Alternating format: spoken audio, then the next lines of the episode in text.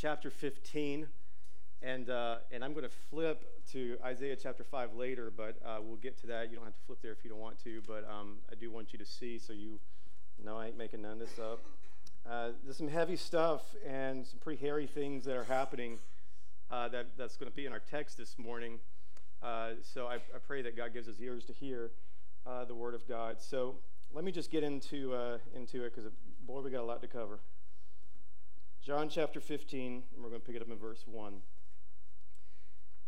Hear the word of the Lord. I am the true vine, and my Father is the vine dresser.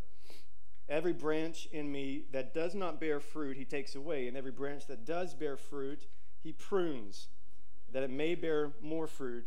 Already you are clean because of the, world, the word that I have spoken to you. Abide in me, and I in you. As the branch cannot bear fruit by itself unless it abides in the vine, neither can you unless you abide in me. I am the vine you are the branches. Whoever abides in me and I in him, he it is that bears much fruit, for apart from me you can do nothing. If anyone does not abide in me, he is thrown away like a branch and withers, and the branches are gathered, thrown into the fire, and burned. I don't know why I got to say it like that. If you abide in me and my words abide in you. Ask whatever you wish, and it will be done for you. By this my Father is glorified, that you bear much fruit, and so prove to be my disciples. As the Father has loved me, so have I loved you. Abide in my love. If you keep my commandments, you will abide in my love, just I have kept my Father's commandments and abide in his love. These things I have spoken to you that my joy may be in you and that your joy may be full. This is my commandment that you love one another as I have loved you. Greater love has no one than this that someone lay down his life for his friends. You are my friends if you do what I command you. No longer do I call you servants, for the servant does not know what his master is doing, but I've called you friends. For all that I have heard from my Father, I've made known to you. You did not choose me, but I chose you and appointed you that you should go and bear fruit, and that your fruit should abide, so that whatever you ask in the Father in my name, he may give it to you. These things I command you, so that you will love one another. There's a lot of abiding, a lot of fruit, a lot of burning going on in this text. We, we better pray, so let's pray over the, the reading of God's word. God, though we may have physically heard my voice, it is your word that's been spoken.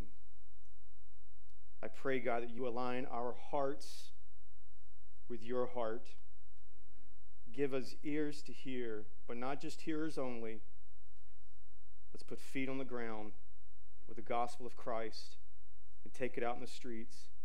In Jesus' name, amen. Jesus says, I am the true vine. Now, if you know your Old Testament history, you know that this imagery of the vineyard is very familiar, especially with the listeners uh, of what's happening in this text. Uh, and I think of Isaiah 80 uh, or, or, Psalm 80, and then particularly, I, I wrote down and I jotted down Isaiah chapter 5.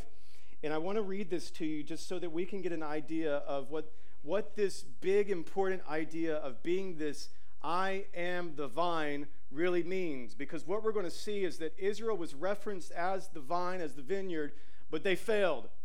They were just a bunch of complete, utter failures. Listen to Isaiah chapter 5, verse 1. Let me sing for my beloved my song, my love song concerning his vineyard. My beloved had a vineyard on a very fertile hill. He dug it and he cleared it into stones. He cleared it of stones and planted it with choice vines. He built a watchtower in the midst of it, and he hewed out of the wine vat in it. And he looked for it to yield grapes, but it yielded wild grapes. And now, O inhabitants of Jerusalem and men of Judah, judge between me and my vineyard. What more was there for the what more was there to do for my vineyard that I have not done in it? When I looked for it to yield grapes, why did it yield wild grapes? And now I will tell you what I will do with my vineyard. I will remove its hedge, and it shall be devoured. I will break down its wall, and it shall be trampled down.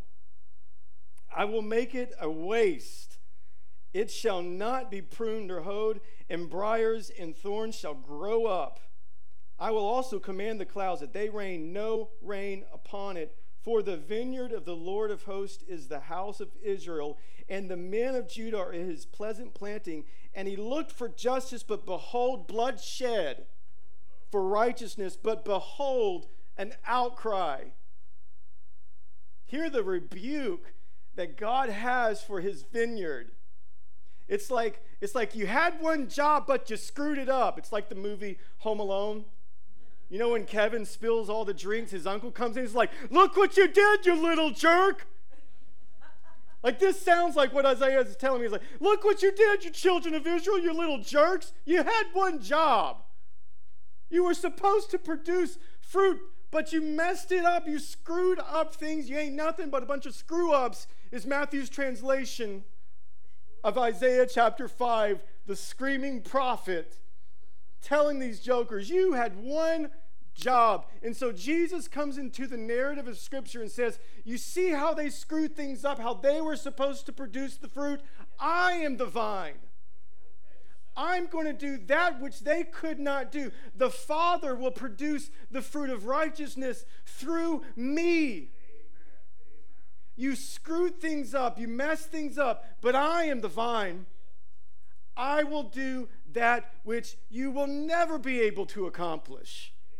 When that speaks to us today, you think that in your efforts, you think that in your do goodism, you think that by your um, works based righteousness, it is going to appease to God. And Jesus says, I'll have none of that. I will become that.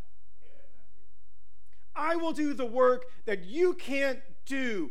I am the vine. So Jesus is like, listen, I know you cannot carry that weight, boys. You'll never be able to carry it. So I'm doing something for you that you'll never be able to do. That is incredible news for us this morning. Because by your own efforts, you'll never be able to stand righteous before a holy and perfect God. But Jesus steps in and says, I- am the vine. I- I'll be the vine for you. And I'll do the fruit that you can't produce the fruit of righteousness. And so he continues because things get a little hairy in here. I don't know why I say hairy. That's, that gives you a bad image. I'm, I apologize. There's, he, he talks about two types of branches that are happening here. One of the branches that he mentions here before we get to the other branch, one of the branches is the branch that does not produce fruit. This is a branch that later in verse 6, if you read it, what does he do? He gathers it up and he makes a bonfire with it. You know the imagery he's giving? I'm casting it and it's doomed and damned to hell. How is it possible to say that you are a branch and still God takes you and puts you in this category of the pile of the fire? How is that possible? It's incredibly possible. It's, impos- it's, it's very possible for us to say the right things. It's, it's very possible for us to come to church. It's, it's very possible for you to say, I'm a good person, do good deeds, and it's, and it's very possible for God to look at you and say, I have no part of you. You are not a part of the vine. Why? How is that? I mean, if you, if you don't believe me, then, then let's, let's go back a few chapters and let's look at Judas. Said the right things, walked with Jesus physically, gave the appearance, did all the right things, said the prayers with Jesus, learned the Father's, the, the, learned the, the prayer of Jesus, did all the good things. Friends, this is dangerous. This should come to a warning to all of us that if you are not connected to the vine, God does something to you and He gathers you with the other folks who aren't producing fruit and He turns you into a bonfire. That is terrifying for some of us because, because listen, we are in the mecca of churches in the South where everybody is a Christian. Just because they perhaps may have said some prayer when they were two and a half years old, Or maybe they were baptized when they were an infant. That makes them a Christian. That does not make you a Christian. You are not a part of the vine unless how? You are abiding in Christ. How do we abide in Christ? That's the question. But before we get there, we got to talk about this other branch because this is shattering news. So if you are abiding in Christ, what happens? You abide in Christ. So for me, I'm like, bro, we get to hop, skip, and jump with Jesus and do an interpretive dance and like wave the banners and flags and have like a human video. Like this is awesome. I would never have a human video, just FYI. But I'm just saying, like, like this is incredible. Like we think it's going to be a life filled with all these blessings raining from heaven because now I abide with Christ. But then he throws this wrench. If you abide in Christ, guess what happens? You get pruned. Gee, thanks, Jesus. I was looking for a more hearty response.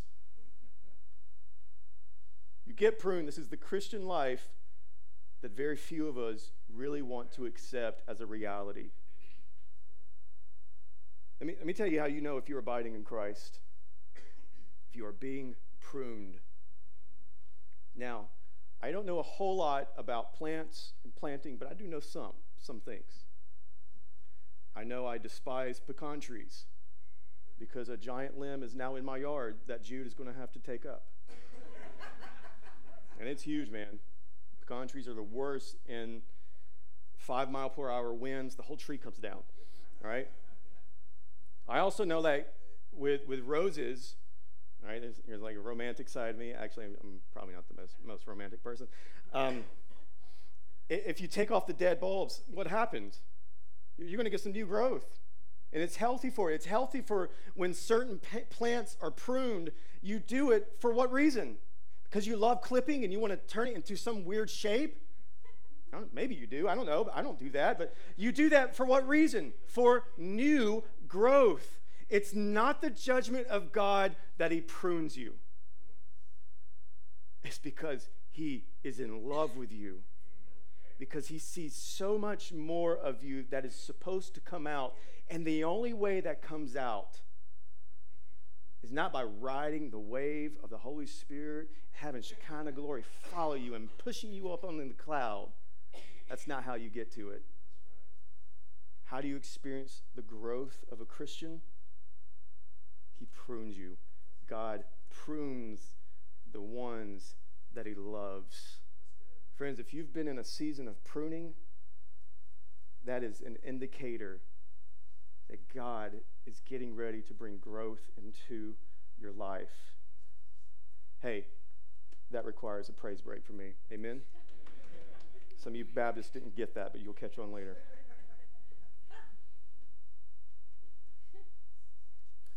Let me talk about this other section that's going on here. All right, so abiding, we still ain't covered that. We still ain't talked about, like, what does it mean to abide then? Like, how do we abide?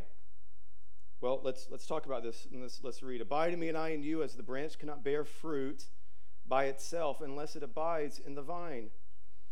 Neither can you, unless you abide in me. I am the vine, you are the branches. Whoever abides in me and I in him, he it is that bears much fruit. For apart from me, you can do nothing. You can do you all you want to, and doing you and doing it your way will get you nowhere. But if you are abiding in Christ, suddenly that which you were created to become begins to flourish. And you'll never be that which God has created you and wired you to become unless you abide with Christ. Like you can't even produce good works without Christ. And in fact, what that should do is allow us to breathe this morning. Now it's it's really hot in here, so don't breathe too heavy, okay? Um, the, but that what that should do is that, that should cause us to breathe this morning. Like it's not in my own effort; it's Christ working through me. Is how I do the good works.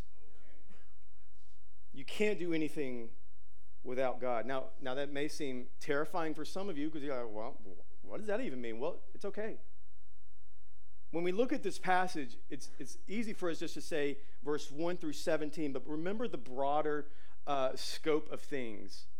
Jesus started this conversation with them a couple chapters ago. So you got to look at this in full context of what's happening here. He just said how you'll do any of these things. Y'all remember? The Holy Spirit. Holy Spirit inside of you. That's how you accomplish producing good fruit. Now, because that seems like it's overwhelming, but how you'll do it, not by your good works, but by the Holy Spirit inside of you. Now, now let's talk through like what are some of these good fruit? Like I immediately went to Galatians 5. You may have learned this growing up. Like, what is it? The fruit of the Spirit.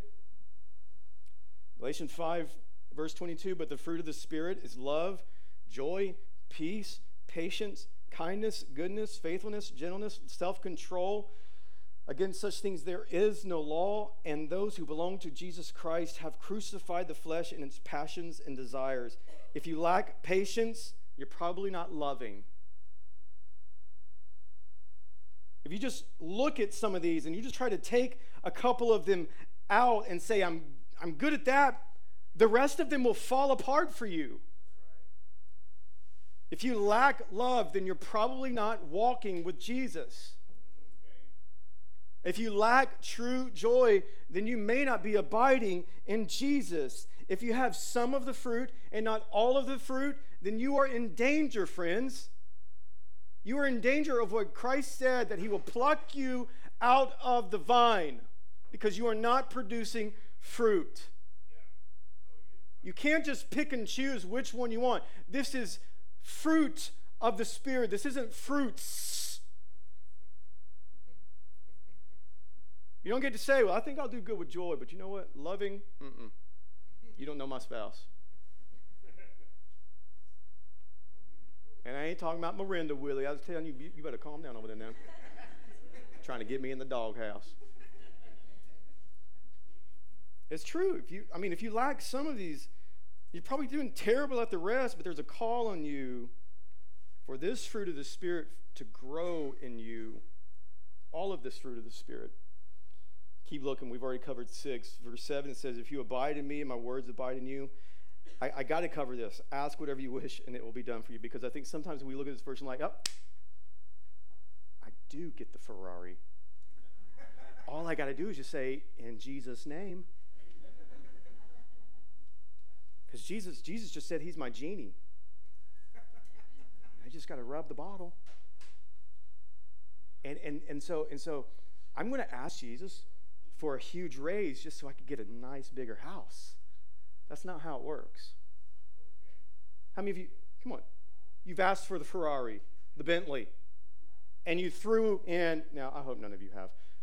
Realistically, probably some of us have asked for ridiculous things just for our own sake, and it didn't happen.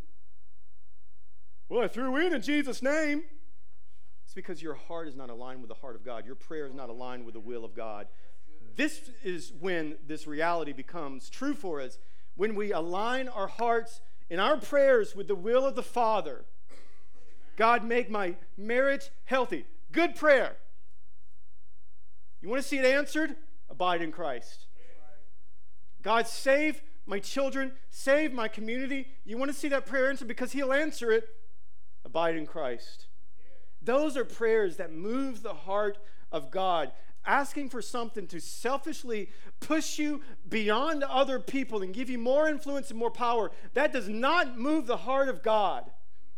That is self serving and egotistical, and you are narcissists. If you think that God is going to come down and be your butler, that is not the God that we serve.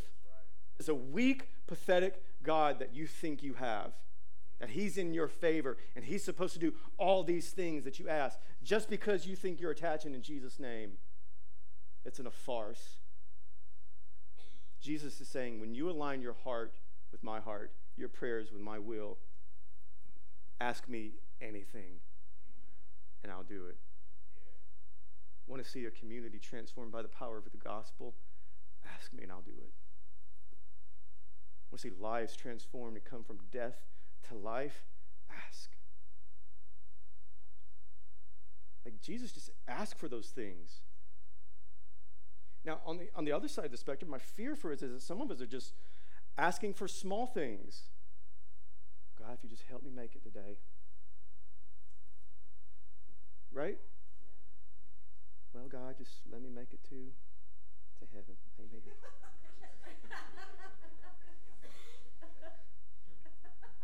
Good prayer. It is. Not mocking it. But when God has given us the keys to ask Him to do incredible, giant kingdom things, yet we settle with so many small things. Jesus looks at his boys and says, You ask me whatever, and I'll do it. Still haven't answered the question what does it mean to abide? Because this is going to get confusing for some of you. Verse 10, because it was confusing to me. If you keep my commandments, you will abide in my love, just as I have kept my Father's commandments and abide in his love. Now, you know, some of us may think, so if I obey, then I abide. It's not what Jesus is saying. He says, if you abide in my love, then you'll obey my commands. It's not the other way around. It's not obey his commands and then you'll love him. It's as you grow into his love, then you'll obey his commands. It is a growth into God's love. It's a love of God. As you abide in the love of God, listen to me, your disobedience begins to fade into an obedience to the Lord. Don't get that twisted. Don't think that it's you've got to obey and you've got to do all the right things, mark off the checklist just so you could abide in Him. That's what we call uh, in our theology a works based theology, which is heresy. It, in, in modern terms, it's do goodism. Well, if I'm just a good person, then I'll abide in Christ. That's not what he's saying here. Please don't get that mixed up because that is every religion in the world. If you, then he. Christianity is he, then you. He loves, you abide in his love, and then the outworking of the love. The fruits is that you obey Christ. How do we abide?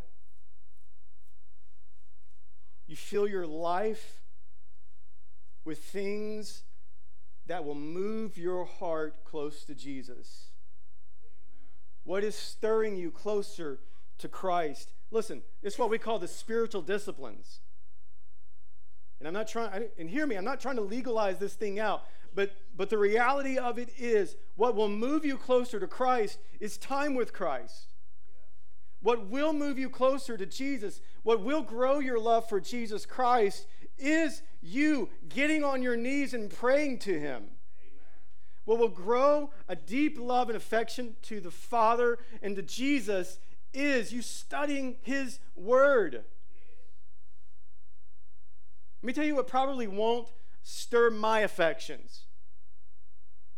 What probably won't stir my affections is the amount of time that I spend watching Netflix. The, the amount of time, the useless amount of time that I spend watching the news. Y'all need to pray for me because it's just, it makes me angry. The amount of time that I watch sports, it's ridiculous because I become a crazy version of Matthew, the alter ego uh, of, of my personality comes out, and it's just not good for my children or my wife. Those things do not move me closer towards my love for Jesus Christ. In fact, what it does is it creates a barrier. Watch so much Netflix, then, then what happens? It desensitizes. I'm not telling you to stop watching Netflix. I'm not telling you to stop gaming. I'm not telling you to stop playing uh, Call of Duty because Call of Duty is just going to make you go shoot somebody and do meth. I don't believe that. That went down dark really fast. I apologize. I have never heard of a case of that. It's just weird. My brain, pray for me. I don't think that that's going to happen. Just let's reel this thing back in, folks. I'm not saying those things are bad. I'm saying too much of those things will create a barrier And it, there's no way that your heart will be further stirred into the love of God. And I think it's fair to say, I don't, I, mean, I don't know what's robbing you of your affections for Christ. It may be a fair assessment for you to take. Verse 11 says, These things I've spoken to you. Man, this is so powerful. That my joy may be in you and that your joy may be full. Why is it that he says all these commandments? So that you have joy. He didn't say so that I have joy. Jesus is like, hey, this is so that you can bask in joy, so that you can be filled with joy. Like, this isn't supposed to be hard. And I think we've tried to make this difficult. Listen, his yoke is light, his burden is easy. He's not saying this is going to be difficult. Look, he's doing this so that we experience something that the world can never experience, and that is joy, because joy is non circumstantial. That's happiness. And I'm not saying for you to be an angry person. You need happiness. And let's just be honest in this room, more of us need to be more happy. I thought I'd have a bigger amen than that than what y'all just said, okay? Some of us been looking like we've been eating some sour candy our whole life. You just need to be happy. So I'm not discarding the reality of happiness, but let's be let's be honest about happiness. It's extremely circumstantial. And it's very fragile. Happiness is here one second, Somebody smarts off to you. Somebody says something to you rude on social media. Somebody, one of your kids gets sassy with you, and all you want to do is just smack them upside the head. Don't smack them upside the head because DFACS or DHR may be called in your house. I'm just saying. Um, but but there's this reality because because happiness will leave in a split second, but joy, what Christ gives you, does not exit the scene. It doesn't leave you when that moron cuts in front of you on the highway. It doesn't leave you. I think I cut you off yesterday. I apologize. It doesn't leave you when you go through trauma in life. Happiness may, and that's okay, be sad. But the joy of the Lord will still be there despite whatever that trauma is that you're facing. That's the difference between a Christian and one who does not believe that if I'm suffering, if I'm being pruned, if my child is sick, if my child bangs his head and we have to go rush him to the ER, if any of these things happen, if I have to follow behind an ambulance behind my child, if, if I'm going through a deep, dark season in my life, the dark night of my soul, despite all of it, I've got joy because I've got Christ. And how I got joy? I'm abiding in Jesus Christ. How am I abiding in Christ? I'm following Him, I'm trusting Him. And I, I would venture to say if you lack joy, the reality of it is, is you probably lack Jesus in your life. Let me just quickly move to this next part and I want to close. Listen to what he says. This is my commandment. This is verse 17, I believe, or 12. This is my commandment that you love one another as I have loved you. Because this is what abiding looks like. Saying you love Jesus, hear me, please hear me. Saying you love Jesus, yet you do not love people, is so cross mocking. And it is anti Christ. That's what that is. Some of us can spout scriptures off our mouth. And we could come in here and we can we can do the sanctified thing. We can raise our hand and we can say the prayers in Jesus' name. But here the reality of this is if you're abiding in Christ, you love people. Because if you don't love people, you don't love Christ, and you sure enough don't have Christ. There are two huge marks. In fact, I would venture to say these are the biggest marks of Christianity that are being presented to us in these simple 17 verses. The two marks of Christianity. You ready for them? Joy and the love for people. And the reality of it is, friends, if you don't have those things in your life, you are not abiding with Jesus. Now, I know that seems overwhelming, but Jesus is going to give you an on ramp because there's grace. Let me just quickly just ask a few things if we know if we're abiding and trusting in Jesus that Jesus really just told us. I'm just repeating the text here. How you know if you're abiding with Christ, if you're producing fruit, you're abiding. If you're experiencing pruning, you're abiding. If your prayers are getting some answers, you're abiding. If you have joy, you're abiding.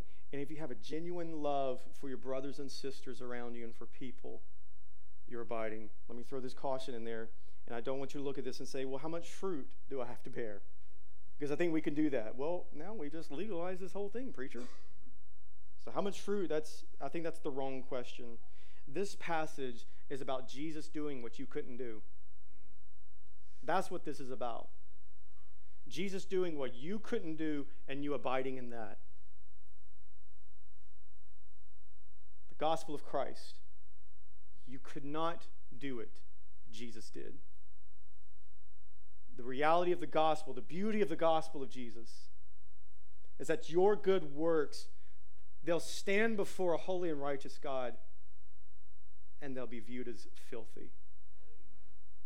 But then Christ comes in as the vine He says, I'm going to produce the fruit of righteousness. And if you're a part of that, then the Father no longer sees you as a slave and dead to sin, but he sees you as the righteous ones. Do you want to abide with Christ this morning? Friends, if you don't abide with him, if you're not abiding with him, man, hear the call this morning. Surrender. Follow. Believe. That's it. It's the message of the Gospel of John. Just believe. Let's pray. Father, I thank you, God, for your word.